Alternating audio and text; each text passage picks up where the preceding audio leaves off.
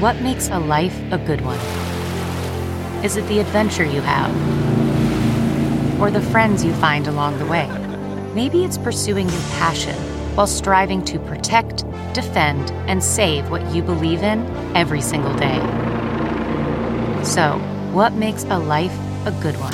In the Coast Guard, we think it's all of the above and more, but you'll have to find out for yourself.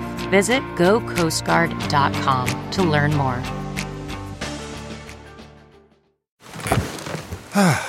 The comfort of your favorite seat is now your comfy car selling command center, thanks to Carvana. It doesn't get any better than this. Your favorite seat's the best spot in the house. Make it even better by entering your license plate or VIN and getting a real offer in minutes. There really is no place like home. And speaking of home, Carvana will pick up your car from yours after you finalize your offer. Visit Carvana.com or download the app and sell your car from your comfy place.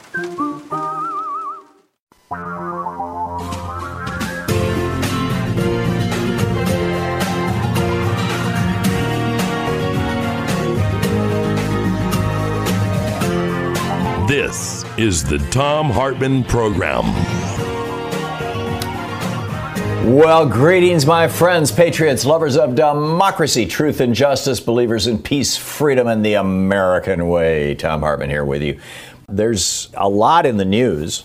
We've got, according to numerous military and former intelligence officials, a, uh, massive Russian, or a, apparently a fairly small Russian disinformation campaign not even certain it came out of Russia. I mean, this might just be something that, you know, some cranky oligarch or some, you know, crazy guy in Rudy Giuliani's circles have come up with, with uh, some forged Hunter Biden emails.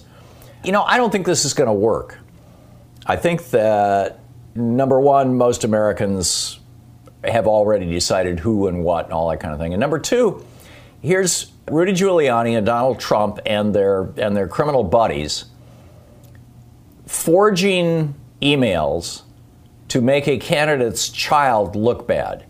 Hunter Biden is the son of Joe Biden. His brother and sister were killed, and his mother were all killed in a car crash. He's struggled with drug and alcohol problems, has gone through rehab, got himself straight.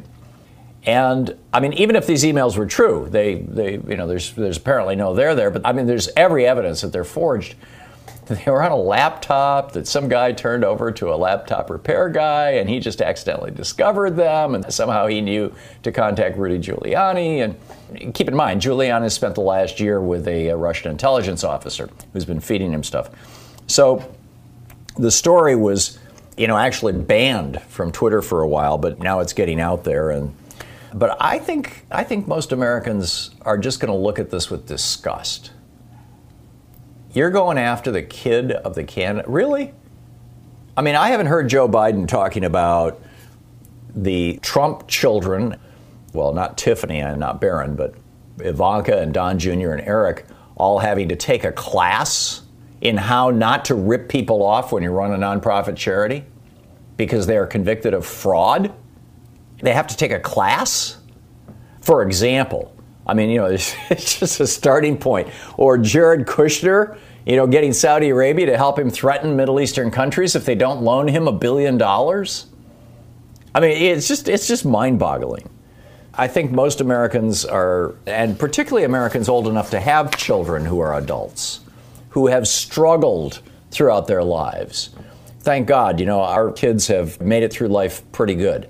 We have some very close friends who have a son who is repeatedly ending up in the hospital and in rehab facilities. And, and we just, you know, we can see all the pain that it's causing them. And I just don't see how, how uh, Trump and Giuliani think this is going to help them in any way at all. You know, there are groups that pass out surplus food. Told the story a million times on this show about how when I was a little kid, before my dad got a job in a tool and die shop and he was selling World Book encyclopedias door to door and Rexair vacuum cleaners, that every week or three we used to go to what we called the cheese shop, you know, the surplus food store in town. And it was, this is what it was. It was USDA surplus. Federal government was buying surplus milk and cheese from farmers in Michigan and putting it in these stores along with 25 pound bags of macaroni and stuff like that. So we've been doing this forever. That was literally 60 years ago. In fact, it was more than 60 years ago.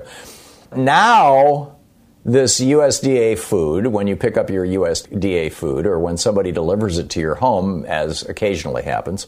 This is Lisa Hamler Fugitt, the executive director of the Ohio Association of Food Banks, said, In my 30 years of doing this work, I've never seen something this egregious. What's she speaking of? She's speaking of a new letter that the U.S. Department of Agriculture is requiring be put in with boxes of food. Now, we got 30 million people on unemployment. There's probably 40 or 50 million people who are actually unemployed. And, you know, unemployment doesn't cover things like gig workers and, and whatnot, or people who have been on long enough that they've just rolled off. You know, in many states, unemployment benefits are severely limited, particularly the states run by Republicans. This is a mind boggling number of Americans. This letter says, as part of our response to coronavirus, I prioritized, I prioritized sending nutritious food from our farmers to families in need throughout America. Signed, Donald J. Trump. It makes you want to puke. John in St. Mary's, Idaho. Hey, John, what's on your mind?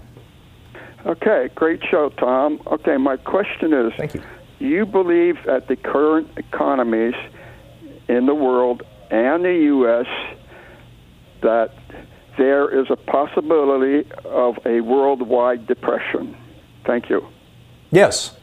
Yeah, I absolutely do, John. And I, and I think that the countries that have been engaged in neoliberal economic policy for the last 40 years, specifically the United States and the United Kingdom, and to a lesser extent, some of the countries of Europe, France, for example, also Italy and Greece, that have moved, been moving in a neoliberal direction, are at greatest risk because their safety net, their social safety net, is the most frayed and fragile. It's also going to challenge for Europe, it's going to challenge the euro. Already they're bending the rules about, you know, you can't run a deficit of more than 3% of GDP, et cetera. They're going to have to figure out a way around that. But uh, yes, I think that there's a very real possibility, although I don't think that it's necessarily going to be worldwide. What we're seeing right now is that China has fully bounced back. The renminbi, the yuan, the Chinese currency, was up, I believe it was 4% this morning. I think I was reading on the Financial Times. It's up substantially in any case. And why? Because China's fully back to business. They have basically stamped out the virus with the exception of the extreme northwestern region where they've got a border with Russia where it's coming across and the areas where they've got, you know, a million or 2 million Uyghurs in their prison camps and there's you know, even well, God only knows what's going on there. But but outside of those regions, it looks like China has got this thing nailed down. And the economy in New Zealand is back to normal. The economies in Taiwan and South Korea are back to normal. So I think that it's going to be we're going to have a really tough time, particularly in the United States and in the UK. Uh, because we just have handled this so poorly. You know, the UK explicitly embraced a herd immunity strategy, at least for a few months, and then Boris Johnson got sick and came back and said, Whoa, you don't want to do that. And now the Trump administration is openly embracing a herd immunity strategy, which is going to lead to a minimum of 2 million deaths. John, thank you for the call. When you just think about it, you know, if we have the case fatality rate for COVID in the United States is a little over 4%, I think it's 4.56%. And if you think that it takes 70% of the population to achieve herd immunity, well, let's say it just takes half. What if 50% of the population is herd immunity? So 50% of 340 million people, let's see, two goes into three one time, two goes into 14. So that's, that's 170 million people.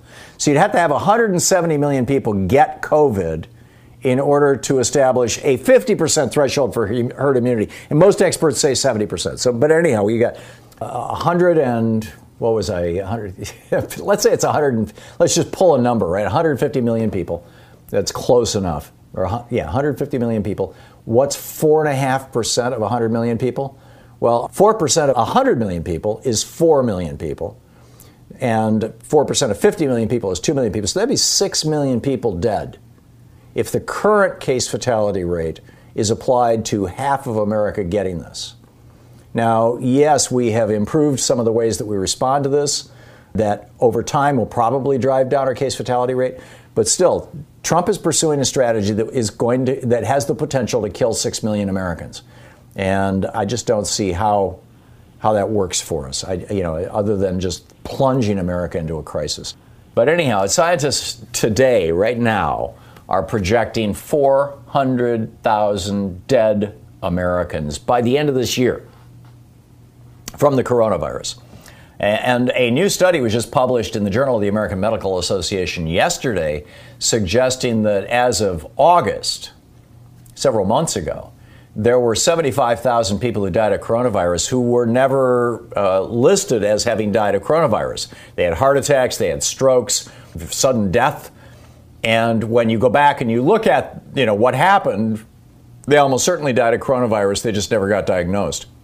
So, you know, we're saying we've got 215,000 deaths. It appears we have well over 300,000 deaths in America. And eh, meanwhile, we're discovering that back in February, the Trump administration gave a private briefing to hedge fund guys, among others, at the conservative Hoover Institution, telling them that the economy was in big trouble and get ready because of the virus. And as a result, a bunch of millionaires and billionaires made a huge killing, while the American middle class, who got no warning at all, Trump was lying to us, we got wiped out. Uh, meanwhile, the New York Times is reporting today that 8 million people have slipped into poverty in the last seven months. And that uh, uh, certainly understates the depth and breadth of the problem caused by the Trump administration's failure to stop the virus in the United States. It has been stopped in Taiwan, it has been stopped in New Zealand, it has been largely stopped in Australia, it's been stopped in South Korea. But here, no, no, no, no, no, no. And in fact, Dr. Fauci is even saying now because we've screwed this thing up so badly in the United States, because Trump has screwed it up so badly, we should just cancel Thanksgiving.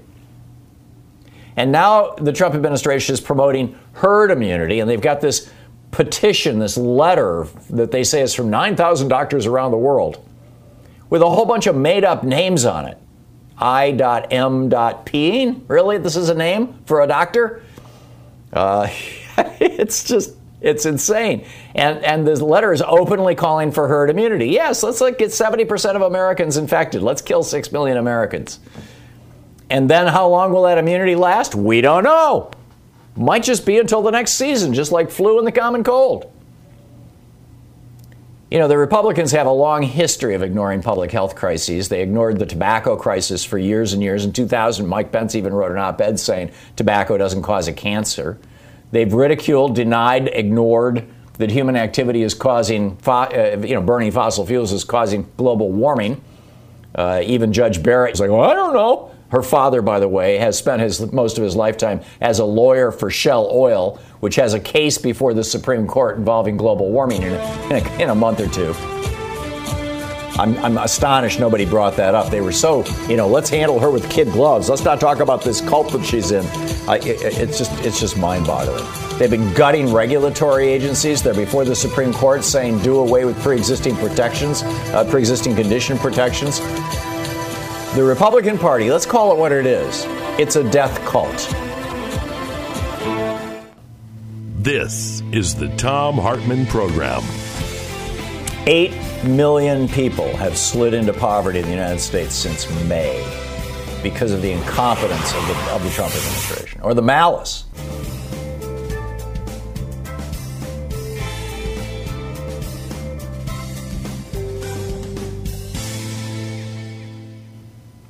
We have a special video up over at thomhartmann.com, and it's about how a fellow named Errol Graham is a 57 year old African English individual who starved to death recently in the United Kingdom. The neoliberal Thatcher policies are apparently echoing through the British system now in a rather substantial way, the same way that Reaganomics is echoing through the American system. And we've got tens of thousands of Americans who die every year because they lack health care or they can't afford copays and things. And we have literally millions of children in America who are malnourished or even go to bed hungry every night. It's pretty breathtaking stuff. And I think you'll find the rant particularly interesting or useful and hope you can share it with your friends when you pick it up. It's over at thomhartmann.com. Thanks again.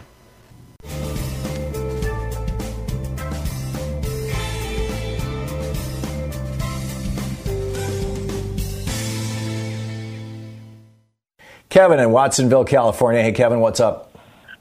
Well, Thom, I'm really disgusted at the Republican Party that they claim to be, you know, uh, the grand old party, but they just are buckling under to um, a dictator, and I'm afraid our democracy is ending right before our eyes. And you know, basically, we're, we're going to return to a feudal system of the Middle Ages, to where the lords and kings have everything, and then the rest of us are going to be just the serfs and the peons to them. And In the uh, book thing- that I have coming out next spring called The Hidden History of American Oligarchy, there's an entire chapter toward the end of that book about what feudalism is and how it's being reinvented right now. And the major instrument of neo feudalism is debt.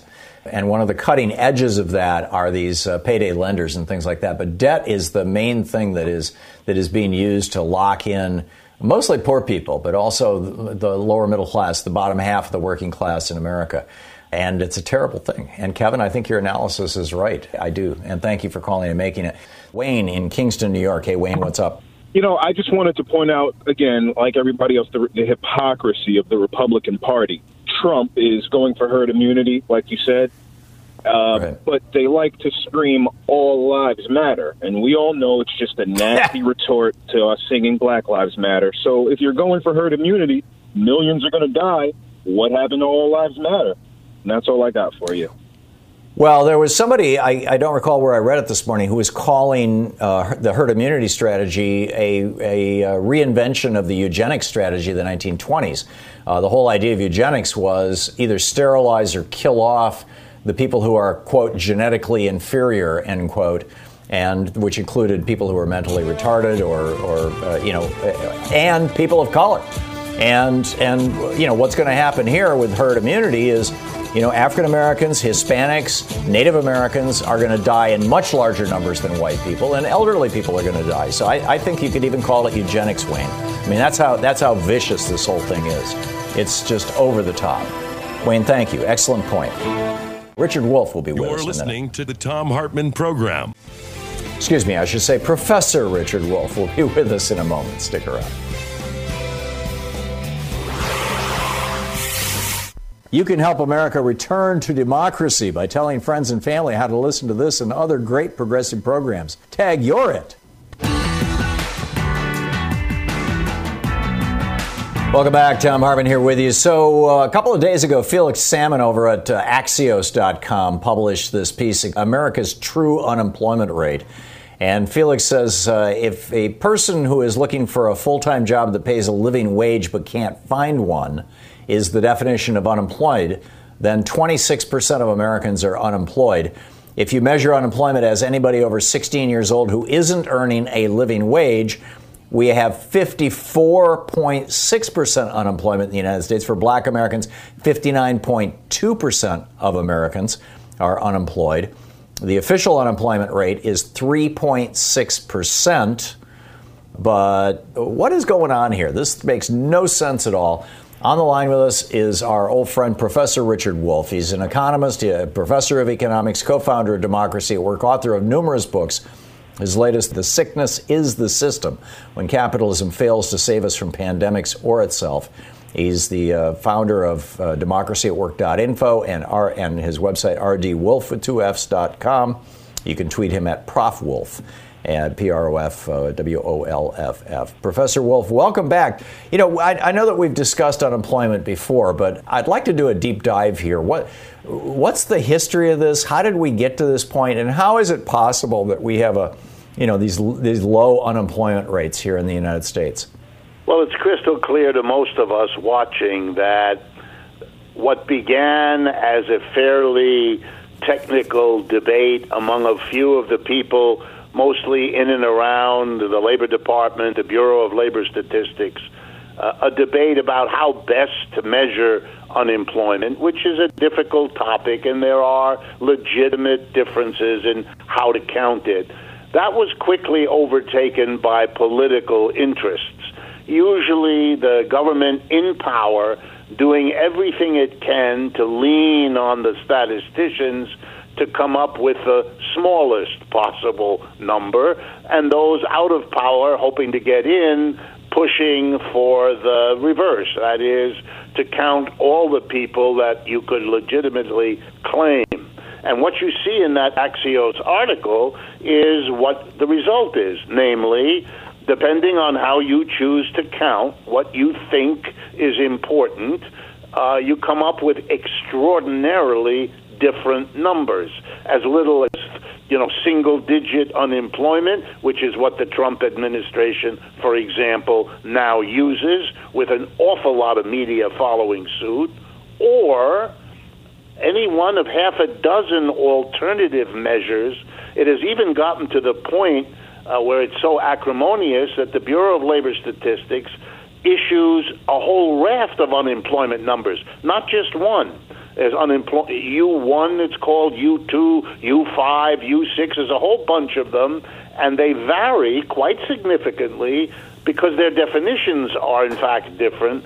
Bottom line, if you use the Axios article, and it's a very good article, by the way, if you use it, you will get a real grasp on what should be clear to Americans, which is if by unemployment you mean people who are unable to get a decent full time job at something more than I don't know twenty twenty five thousand dollars a year to live on. If that's your measure of who's unemployed, then half of Americans looking for work, in fact, can't get that kind of job. And if you if you add to that the people that aren't looking anymore, well, you know, you, you're talking about an economic system that has failed. The, the job of an economic system is to give people work at decent income, just like it's a job of an economic system to be prepared for a virus that we know is coming at any time. And we live in a system that is failing on both counts. So, in the 1930s, the unemployment rate was um, somewhere between 25 and 35 percent at, at various points, as I recall. How differently was that measured then versus now? And how close, in your mind, are we to the actual unemployment rates we saw in the 1930s? I mean, we've got 8 million people. The New York Times had a piece this morning. Uh, 8 million people have slid into poverty just since May in America. Um, that's pretty pretty scary. I mean, it's it, we've got a huge eviction crisis looming on the horizon. It seems to me like we're in Great Depression territory, but that's certainly not the message that the Republicans, the Trump administration, and sadly the media are putting out. Yes, I agree with you. I'm, I'm really upset by it because I deal with it on every day with these questions. Uh, let's start quickly. The official rate in the in the depths of the depression, so that would be 1933. The peak of unemployment was listed and is usually carried in history books as 25%. So, roughly one in four Americans in the labor force at that time were unemployed, which means that literally every family in the United States had somebody father, mother, cousin, uncle, somebody unemployed, often more than one, which meant that those who were still employed had to share their income and their livelihood expenses with those who weren't. Remember, at this time, he didn't have unemployment insurance uh, or Social Security. The difficulty for the American people, unspeakable if we look back. I would argue that today we have levels of unemployment that are at least as bad as the Great Depression. And I say that only because so many other economic indicators indicate that we are at or beyond the level uh, of, of crash that we had in the 1930s. Therefore, I would tilt on that on those grounds towards the higher end uh, of what's happening.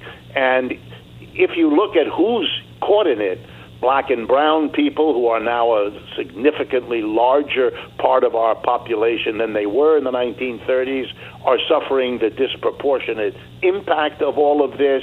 If you add that we have interrupted schooling in a way we did not in the 1930s, well, then the deep scars of this collapse and the implications of the failure to be prepared uh, to be prepared for the virus or to contain it are going to be hurting us as a people and a nation for for a long time just as the Great Depression shaped most of the rest of the 20th century's economics and politics, I think what we're going through now will do the same. In the Washington Post today, Greg Sargent, I believe it was, although I may have that wrong. It was one of the regular columnists was writing how Mitch McConnell and the Republicans in the Senate have largely given up on any idea of governing uh, next year. You know they can see the handwriting on the wall. They think the Republicans are going to lose the Senate. They've already lost the House, and they're definitely going to lose the White House. And therefore, what they are doing is busily running around Washington D.C., metaphorically speaking, and uh, putting landmines everywhere they can, so that when the Biden administration, excuse me, comes in on January 20th they will be presented with horrible, absolutely horrible economic circumstances and they will be restrained in their ability to do anything about it. They're already starting to scream about budget deficits, something that Republicans always talk about when Democrats come into office. How much damage can they do, and how long might it take to recover from that kind of damage? Very difficult, a good question, but very difficult to answer. And that, and the, and the reason is has to be hammered home here. The United States is not the dominant player in the world today the way it has been for most of the last 75 years. And that reality has not yet sunk in. The desperate effort of the, the Trump and Republican administrations to shift from a globalization approach to a nationalism uh, that's the desperate effort of people, you know, doing that famous thing of closing the barn door after the, all the animals have gotten out. It's not working. It hasn't worked. We haven't revived manufacturing. We haven't changed our deficits with international trade or even with China after all of the political theater. I think what you're seeing is hinted to us by what the Republicans said when Obama won in 2008. Namely, they're going to do everything they can to make his uh, presidency a failure in order to then run on the grounds that he failed and get themselves into office, which is pretty much what they did or tried to do. And I think they're just following that playbook. Having said that, Mr. Biden and Kamala Harris are going to have quite the difficulty. Whatever amount of blame you want to put on the Republicans and the and Trump, and they deserve everything you put on them. The reality is, our problems are into a system that is going to be a very big problem for a new administration, no matter how successful their landmines. Yeah, and uh, you know the sabotage efforts are apparently just going into high gear, and they'll redouble during the lame duck. Apparently, Professor Richard Wolff, his latest book, uh, "The Sickness Is the System: Democracy at Work.info." Professor Wolff, thanks for dropping by. My pleasure, Thom. Thank you. Thom Hartmann. Sometimes Louise and I just crave a restaurant quality dinner at home without doing all the work or driving.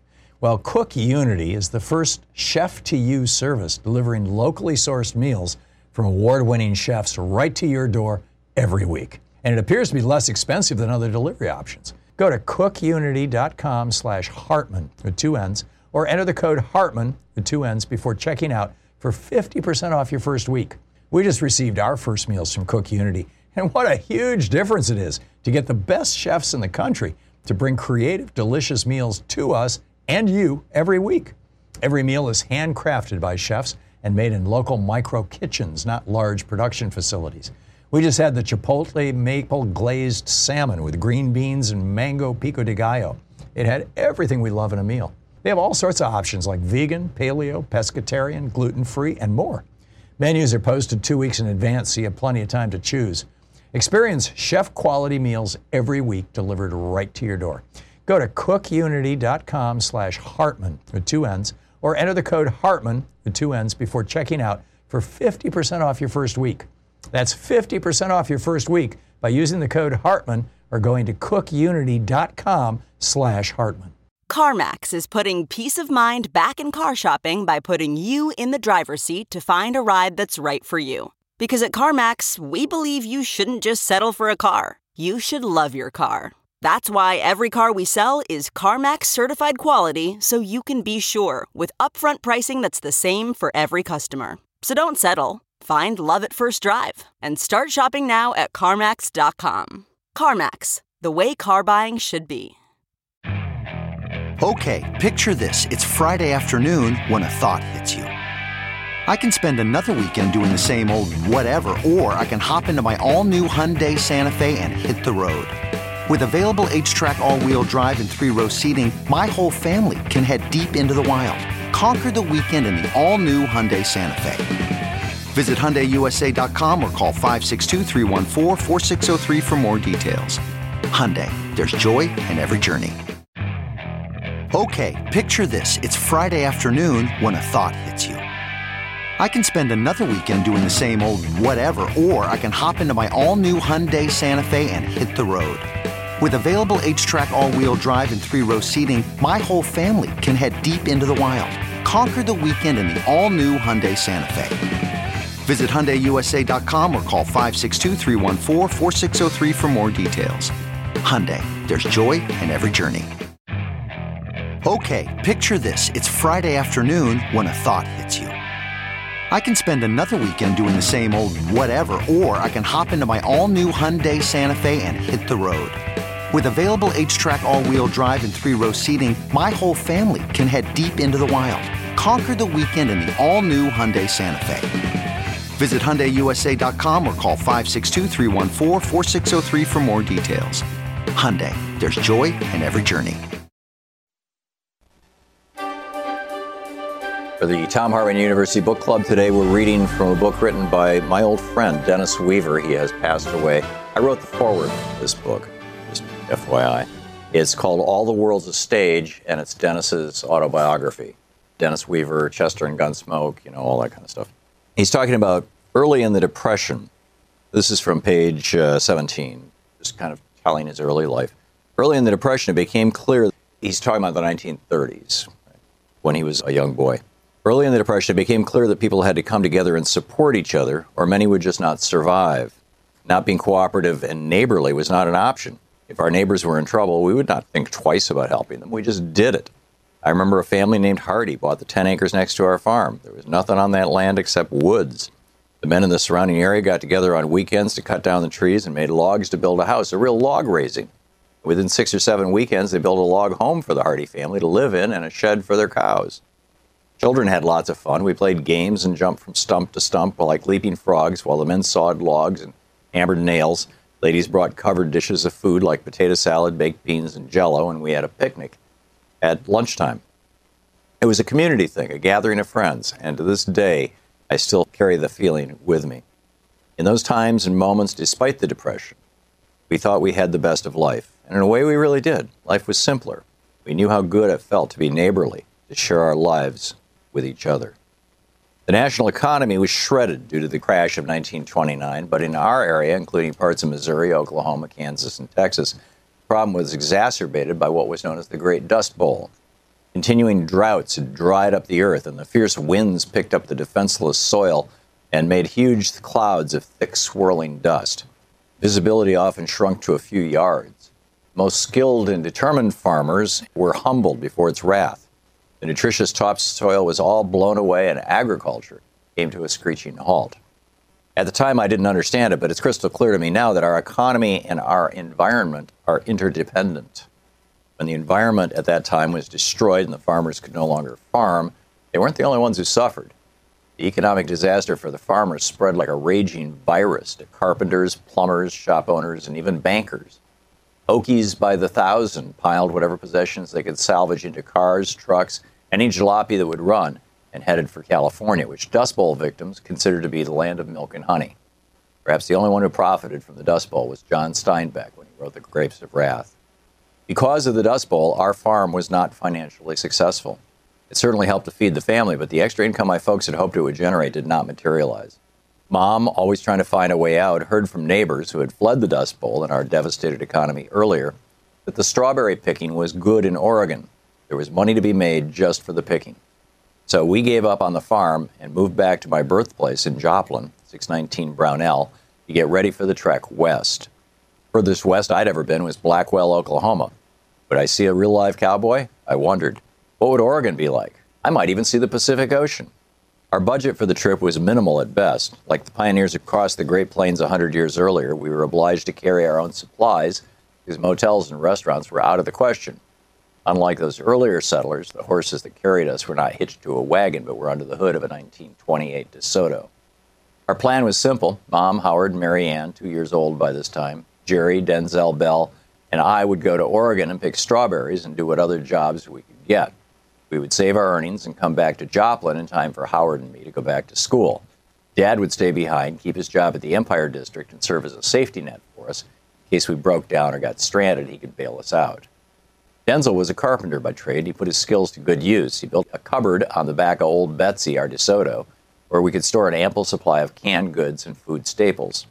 By releasing a fastener, the backside of the cupboard opened up and a leg swung down to support it, and lo and behold, we had a table on which to prepare the food and off of which we could eat. We jammed the storeroom with supplies, gave old Betsy a final mechanical check, said our farewells, and headed west for the wild blue yonder. Although she never hinted at it, I'm sure Mom must have had a few qualms and trepidations. For me, it was just the beginning of what I imagined to be a great adventure. We started out for Oregon in the late spring of 1934. In those days, there were no four lane interstates, just two lane roads that were often in need of repair and full of detours. Our top speed was 40 miles an hour, so driving to Oregon was no walk in the park. Not long after crossing into Colorado from Kansas, we could see on the horizon what looked like a triangular cloud.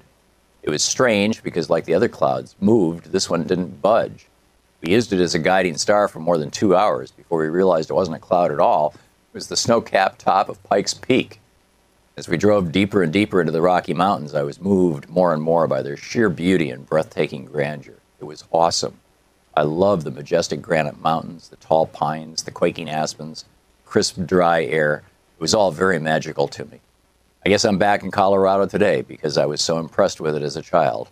I was not only impressed by the beauty, but by what it had to offer. This was the first time I'd ever seen a real live working cowboy, and it was the first time I'd ever seen a real deer. We were driving over Wolf Creek Pass at dusk, coming around a bend, and there, right in front of us, was this wild deer running down the road in and out of the shadows. The book All the World's a Stage, Dennis Weaver's autobiography, the foreword by Thom Hartmann.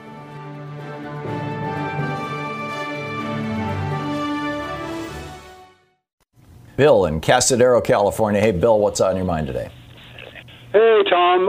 Just calling you some ideas about COVID that I've seen in the media, and I'm amazed that the government or Biden or somebody hasn't picked up on this and tried to implement or at least uh, investigate. And that is one is that dogs can be trained to sniff out the COVID 19 virus about at 94 Yeah, the Dutch are doing this. accuracy rate. And I was hoping that. Uh, and also, it can be uh, detected in sewage. And I thought if they combine the 2 mm-hmm. ideas together, they could locate areas where there are infections, use the dogs to sniff out households that are infected, and put them into isolation. And I Bill, here's that here's why that's not being discussed in the United States. That would work Yeah, if you had discussed here? I most of the population not having COVID nineteen. And the occasional, you know, pocket popping up like they have in Holland right now, and that's where they're doing this. But here, 10% of the U.S. population has been exposed to this disease now because of the incompetence of the Trump administration. Yes, you can test sewage and see where these things are exploding, but there's no response to it. Yeah, I know. I've written, I've contacted so many health officials, people that are on TV and such, and they say, interesting, and I hear nothing back. Yeah, because there's if we're able to find people who are infected, well, in Wisconsin right now they've got a case. Oh, what's the word for when the percentage of people who show up to be tested? You know, you want to keep uh, who test positive. You want to keep that percentage, you know, the positivity ratio or rate, I guess it's called. Uh, you want to keep that below five percent. That means that you're testing enough people that you're actually starting to catch the virus. It's over twenty percent in Wisconsin right now. I mean, you're absolutely right. There's other data that can be pulled in, but you know, uh, what good is it going to do? Robert on, in Forest Grove, Oregon. Hey, Robert, what's on your mind? Hi, Thom. Uh, the question is why do Republicans lack empathy? Why are they so cold blooded and lack of conscience? I think the answer is in a wonderful article by Chauncey DeVega in Salon. It's called Republican Party is Sociopathic. And it's what's so beautiful about the article is that it uses the criteria from the psychiatric manual to define the antisocial personality. And these are antisocial personality is a person without a conscience, without empathy, who's cold blooded. And that that encompasses most of the National Republican Party and the state Republican Party. And that explains why they're enabling Trump because they they don't have a conscience. So I'm agreeing with you, Robert. Chauncey DeVega is one of the smartest people I know and one of the most brilliant writers. Chauncey is, I'm just constantly amazed when I read Chauncey's work. And he's been on this program a number of times. I, I hold him in very, very high regard. I would say that the flow, the directional flow of cause and effect is a little different from, I haven't read the article, but from what the headline of the article would imply. I would submit to you that the Republican Party when they sold out to giant corporations, became essentially the vehicle, the most comfortable vehicle for people who are already sociopaths. We know that somewhere between 1 and 5% of all the people in, in the world are sociopaths, depending on how tightly you define sociopath.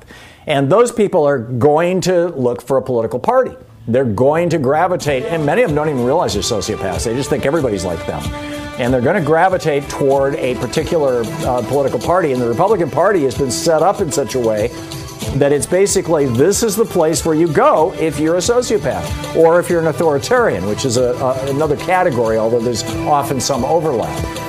And the Republican Party has become the home of sociopaths and Republicans because it has it is organized, as Chauncey you're points out, in a sociopathic way. Hartmann.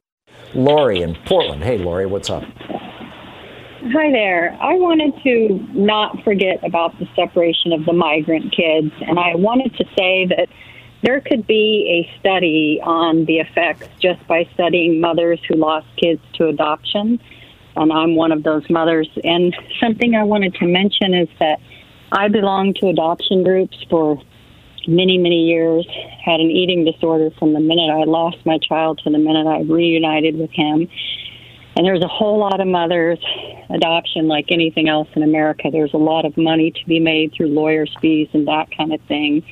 And it has its place and it can be a good thing, but there are also a dark side to it. And what I've been reading and finding out lately is that Betsy DeVos has been a part, somehow she's got her hands in the separation of those kids, not specifically separating them, right. but the agency, Bethany Agency, is taking those kids and they're saying that they're not adopting them out, but they're fostering them. But she has relatives involved in Bethany Services, which is the the group that's that's taking them and supposedly in Michigan, just yeah. fostering them. But the thing about it is when I belonged to these groups for years, we were a lot of us were search angels reuniting people. And the one company that came up over and over and over again, when we heard Bethany Services, we were like, oh, here we go. They were the most non cooperative. They didn't want to help reunite. They didn't want to give any information. It was completely hmm. the most difficult one that we ever dealt with. And the thought, of them trying to pass this no abortion. There's a lot of young women that just because they're young and single, which isn't as bad today now as it was in my day, but they pressure them. They start calling them birth mothers instead of mothers to get them to disconnect from being a mother so that they'll pay for them to stay in apartments. And then if the woman changes her mind, they'll say things like, well, you know, you'll have to pay for the apartment or the car rental. And so I just see the non abortion, I see that Christian agency really pushing more young women. And I think that mothers could be a study for what happens because when you talk to adopted people and mothers, the panic attacks, the psychological issues, the eating disorders, the right. suicide attempts. I absolutely get it, and thank you. I can't speak to that. I've read, you know, I did read an article about it last year about Betsy DeVos being involved with one of these uh, agencies, and that's very grim. And you make a strong argument, at the very least, for open adoptions. George in Seattle. Hey, George, what's up? I'm wondering how to explain to folks about this current recession and the fact that the stock market still looks good. I some understanding that dollars won't be going around in the local economy because nobody will have dollars to spend, and that'll hurt small business. But I don't know if there's a concise way. What has happened, George, is that 40 years of Reaganomics have created, they're, they're referring to this now as a K shaped recovery, but basically it's been a K shaped economy all along, which is one leg of the K, the, the, the downward leg, that's the trajectory that's being followed by the bottom 95% of Americans, or 90% of Americans, you know, working class people and below. Life is just getting worse and worse and worse and worse and worse. And then for the top 10%, the managerial class, the white collar workers, workers who can work from home, tech workers, the senior executives, the billionaires, the very wealthy people, the multimillionaires. For them, they're just getting literally richer every single day. And the Fed has been feeding that. You know, you've got the Fed has manufactured out of thin air $7 trillion and used it to buy corporate bonds and corporate stock. And the only companies as a result of this that the Fed is supporting are publicly traded companies, companies who, whose stock you can actually buy in the stock market. But what's real obvious to me is that they're doing this to try to keep the stock market up because so many Americans think the stock market is the indicator of how the economy is doing so that Trump can get reelected. And there is no doubt in my mind that the day after the election, particularly if Trump loses, but even if he wins, the day after the election, they're going to pull out the supports. This is the same thing George W. Bush tried to do in 2008. In the spring of 2008, the wheels started coming off the economy. We started realizing what was going on. Some of the credit markets started seizing up. The whole uh, subprime mortgage thing was starting to come unraveled. The entire Republican Party, they were throwing everything they could at this, trying to forestall that until the day after the election so that they could say, oh, Barack Obama just got elected president, you know, or even if it was John McCain. I don't think George W. Bush gave a damn. He didn't like John McCain anyway, but, but basically it was like, it wasn't my fault. That's what George W. Bush was trying to do and he couldn't pull it off. You know, he mistimed it by about six months, and it hit, and it hit hard, and it hit bad. And I think that there's a very real chance we've we've got about you know what seven weeks, eight weeks, something like that. Is the bottom going to fall out between now and then, or is the bottom going to fall out right after the election? I don't know. I don't think anybody knows. But you know, your observation is spot on. This is not an economy that would support a strong stock market. The Fed has is supporting the strong stock market, pure and simple. It's an illusion.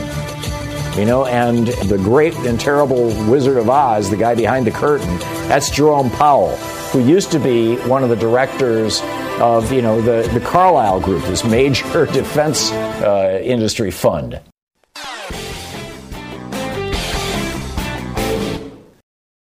Quick math. The less your business spends on operations, on multiple systems, on delivering your product or service, the more margin you have and the more money you keep.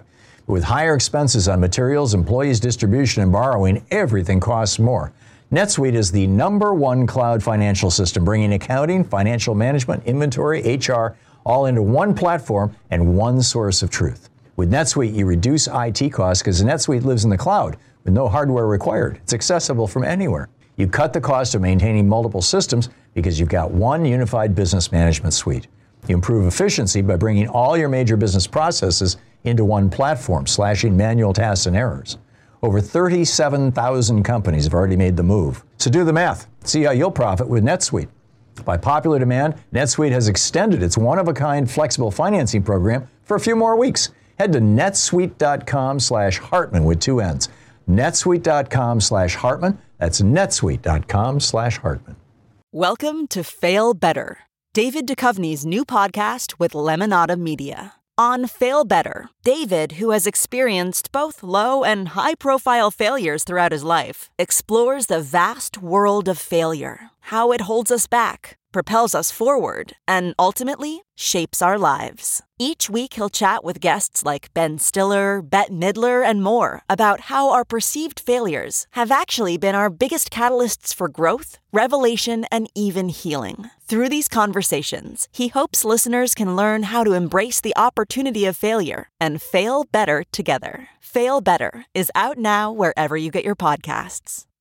Getting the smile and confidence you've been dreaming about, all from the comfort of your home, isn't a total mystery with Byte clear aligners. Just don't be surprised if all your friends start asking, What's your secret? Begin by ordering your at home impression kit today for only $14.95. Byte clear aligners are doctor directed and delivered to your door. Treatment costs thousands less than braces, plus, they offer flexible financing, accept eligible insurance, and you can pay with your HSA FSA. Get 80% off your impression kit when you use code WONDERY at Byte.com. That's B-Y-T-E dot com. Start your confidence journey today with Byte.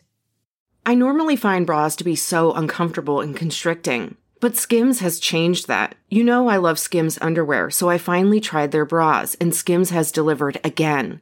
Skims bras are worth the hype for the amazing shape and support they give, but what I wasn't expecting was how comfortable they are too. I've tried so many bras in the past, and the main issue that I have is that they weren't supportive enough, to the point where they felt slouchy. I love my Skims wireless form bra because it's so comfortable and supportive.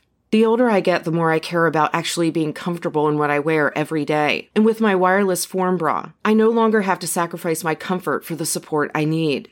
Shop Skims bras at skims.com, now available in 62 sizes, 30A to 46H. Plus, get free shipping on all orders over $75. If you haven't yet, be sure to let them know we sent you.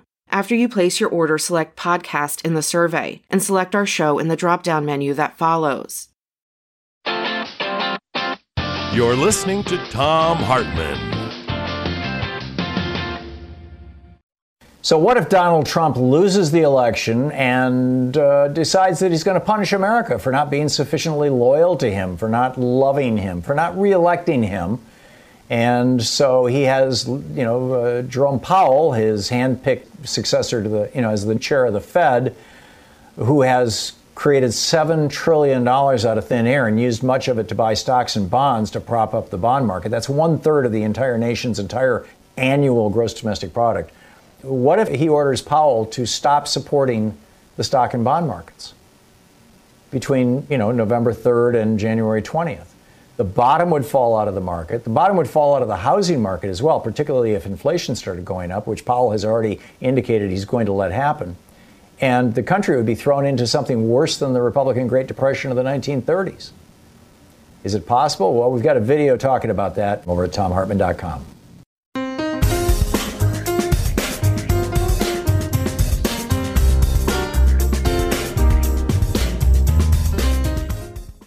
Nathan in Omaha, Nebraska. Hey, Nathan, what's on your mind?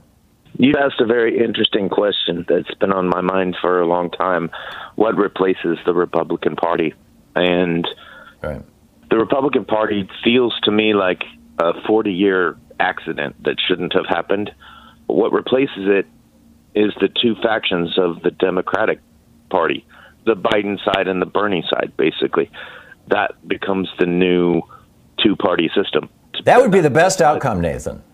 That would be the absolute best outcome if if the if the Republicans basically turn themselves into corporate Democrats. Uh, you know, in other words, people who yes, they care about America, yes, they want things to work, but they are willing to defer to the big corporate interests. You know, Joe Lieberman blowing up the public option because the insurance companies gave him 1.08 million dollars.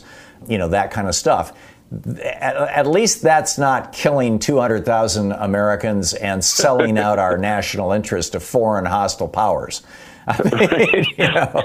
Yeah. And, and that would also give the Democratic Party a, a, chance to clean up their act and go back to their FDR LBJ roots, you know, and, and say, you know, we're going to go back to promoting stuff like the New Deal and the Great Society.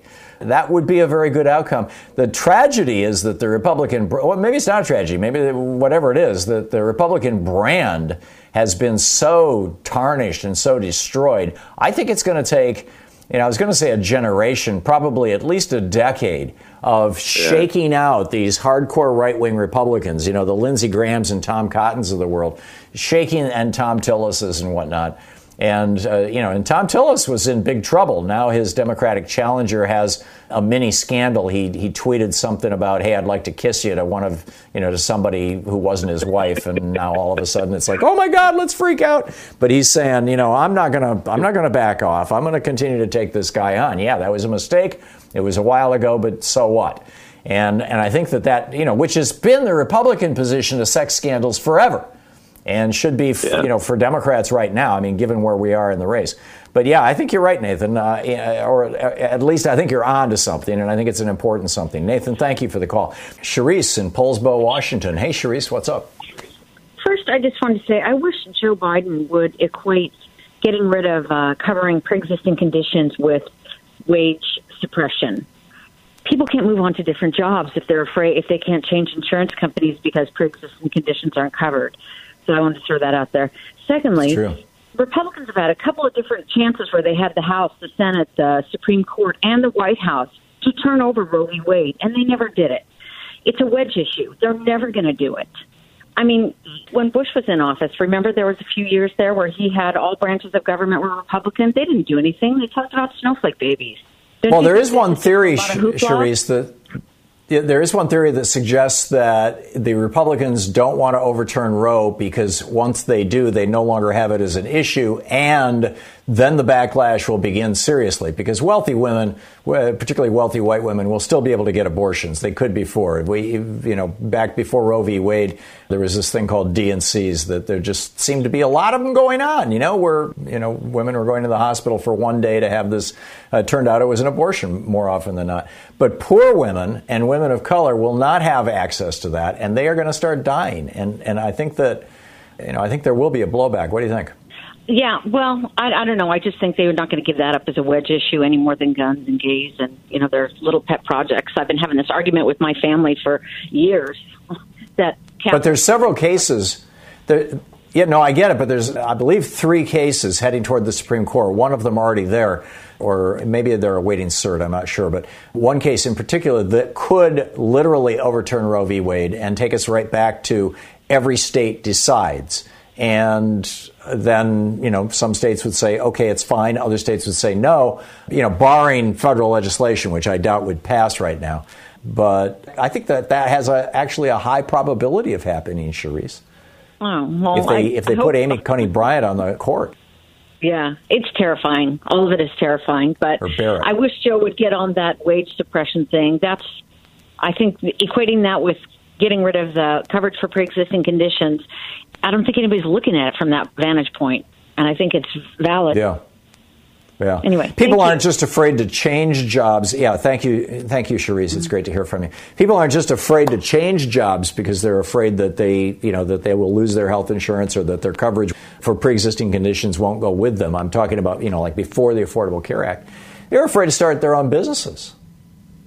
I mean, you know, Louise and I started uh, seven businesses. You know, uh, three or four of them pretty successful businesses in our in our uh, you know 50 years together, and back then, you know, back in the 70s, the 80s, the 90s, health insurance was not that expensive. You could get it, generally speaking. Now it is. I mean, now these companies have been unleashed, and this massive monopolization since Reagan stopped enforcing the Sherman Act in 1982. This massive monopolization now, we're down to basically five or six companies that control virtually the entire insurance market. They're acting as a cartel, they're acting as a monopoly. And, you know, give them an inch and they will take a mile.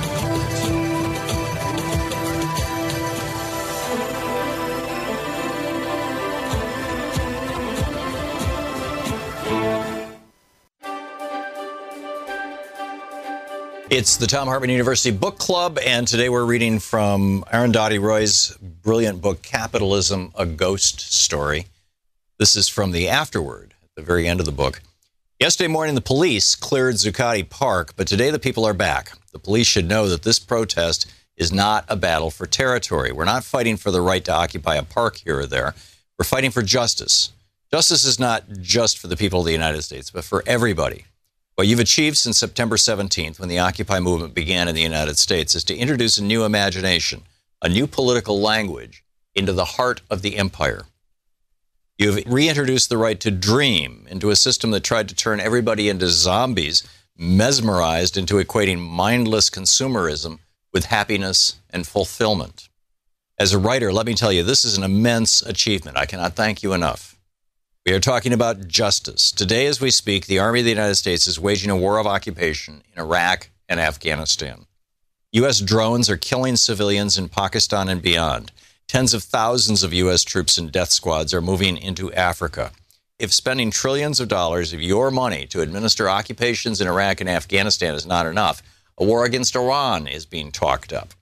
Ever since the Great Depression, the manufacture of weapons and the export of war have been key ways in which the United States has stimulated its economy. Under President Obama, the United States made a $60 billion arms deal with Saudi Arabia. It hopes to sell thousands of bunker busters to the United Arab Emirates. It has sold $5 billion worth of military aircraft to my country, India, my country, which has more poor people than all the poorest countries of Africa put together. All these wars, from the bombing of Hiroshima and Nagasaki to Vietnam, Korea, Latin America, have claimed millions of lives. All of them fought to secure the, quote, American way of life, end quote. Today, we know that the American way of life, the model that the rest of the world is meant to aspire toward, has resulted in 400 people owning the wealth of half the population of the United States. It has meant thousands of people being turned out of their homes and jobs while the U.S. government bailed out banks and corporations. American International Group alone was given $182 billion in the bailout. The Indian government worships U.S. economic policy. As a result of 20 years of the free market economy, today 100 of uh, India's richest people own assets equal to one fourth of the country's GDP, while more than 80% of Indian people live on less than 50 cents a day. 250,000 farmers driven into a spiral of death have committed suicide. We call this progress and now think of ourselves as a superpower. Like you, we are well qualified, we have nuclear bombs and obscene inequality. The good news is that people have had enough and are just not going to take it anymore. Uh, the Occupy movement has joined thousands of other resistance movements all over the world in which the poorest of people are standing up and stopping the richest corporations in their tracks. Few of us dreamed that we would see it, the people of the United States on our side, trying to do this in the heart of empire. I don't know how to communicate the enormity of what this means. The 1% say we don't have demands. They don't know, perhaps, that our anger alone would be enough to destroy them. But there are some things, a few pre revolutionary thoughts I had for us to think about together. We want to put a lid on this system that manufactures inequality. We want to put a cap on the unfettered accumulation of wealth and property by individuals as well as corporations. As capitalists and Liddites, we demand one, an end to cross ownership in business. For example, weapons manufacturers cannot own TV stations. Mining corporations cannot run newspapers. Business houses cannot fund universities. Drug companies cannot control public health funds. Two, natural resources and essential infrastructure, water supply, electricity, health, and education cannot be privatized. Three, everybody must have a right to shelter, education, and health care. Four, the children of the rich cannot inherit their parents' wealth. This struggle has reawakened our imagination.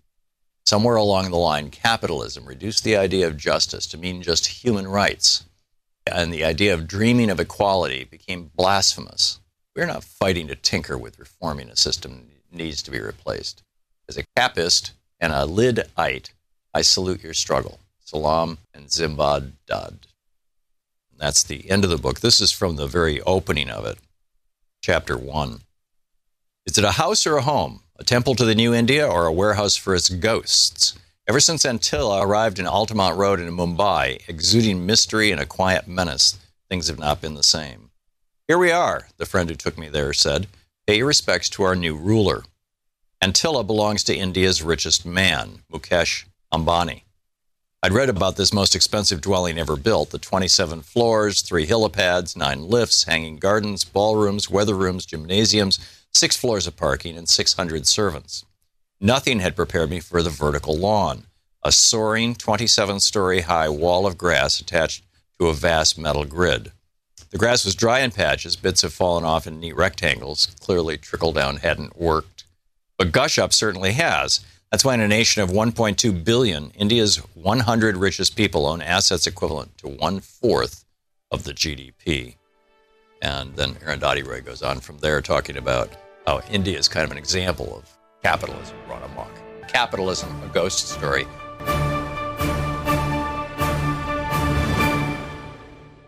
Mark in Long Beach, California. Supposing the ACA is struck down, and here's the scenario Biden wins, got a Democratic House of Representatives, and you got a Democratic controlled Senate. Doesn't that mean that even if it's passed, it will be struck down again? And then the second question is real quick. Could you just explain briefly what is the public option and how it works? And thank you for taking those two questions. Sure, Mark. The public option is every person has the ability to buy Medicare. I pay for my Medicare every month. It's a couple hundred bucks a month. So, you know, Medicare is not free. So, you know, I could choose a policy if I was under 65, I could choose a po- and the public option was in place. I could choose a policy from United Healthcare, or I could choose Medicare.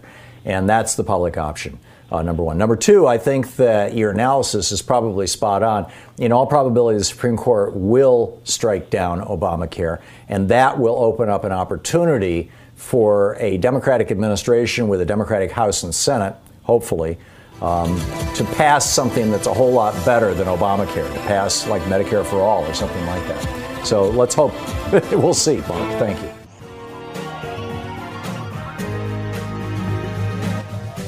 Thanks so much for being with us today and uh, throughout the week. Thanks to Louise, Sean Taylor, Nate Atwell, Jamie Holly, Joyce the Hammer Nance, Nigel Peacock, Sue Nethercutt, Patrick Hoyt, Geraldine Albert, Dave Fulton, Ron Hartenbaum, Chase Strauss, Nicholas Miller, Pat Sweeney, and Jabbermocky, all the folks working on this show. Thank you, and thank you for being with us. Get out there, get active, tag, you're it. You've been listening to Thom Hartmann. For audio and video archives, visit thomhartmann.com.